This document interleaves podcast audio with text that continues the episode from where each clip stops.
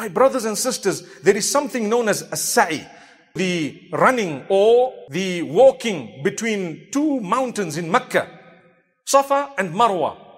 If you look at the reasoning behind it, it was searching for sustenance, looking for something to eat or drink.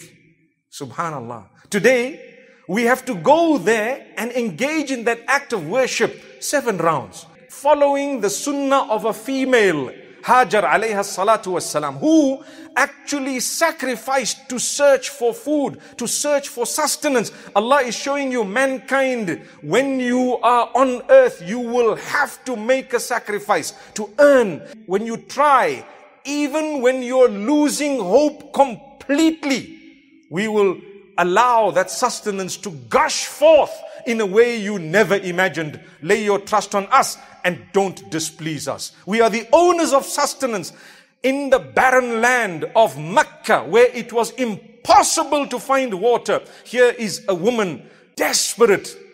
She had hope in the mercy of Allah and nothing else. Her husband left her. She was alone.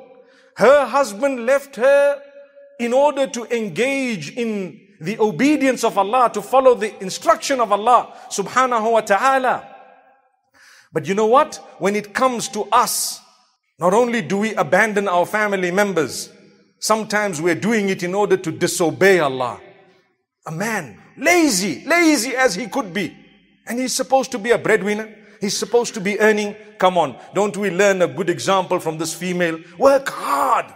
May Allah subhanahu wa ta'ala grant us sustenance.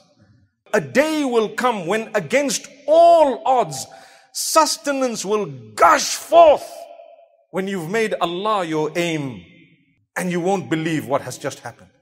But when you make the sustenance your aim, it's not coming. Why? تعس عبد الدرهم وتعس عبد الدينار تعس وانتكس وإذا شيك فلانتقش you know, at loss is the one who worships the dirham and the dinar, the one who has no principle. When it comes to being pricked by a thorn, he won't be able to help himself. Why? Because the remover of that pain is Allah, not your money. Subhanallah. Not your wealth. May Allah grant shifa to all those who are sick and ill, wealthy or not. So this is Allah subhanahu wa ta'ala. And it's Allah who is reminding us to say, my beloved worshippers, I'm the owner of everything.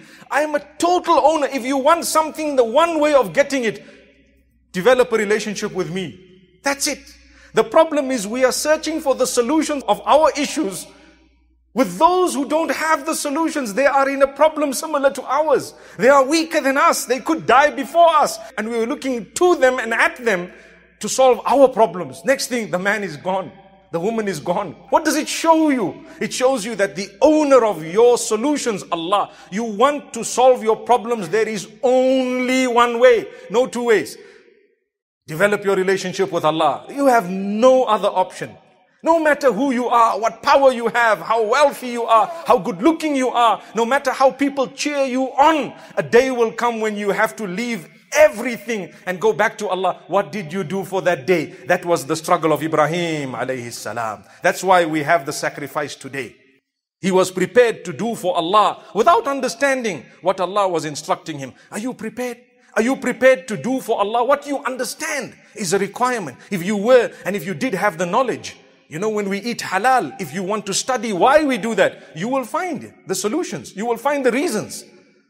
If you want to know the benefit of getting up early, sleeping early, you will find it. The non-Muslims are discovering the reasons regarding why the Islamic rulings are in place.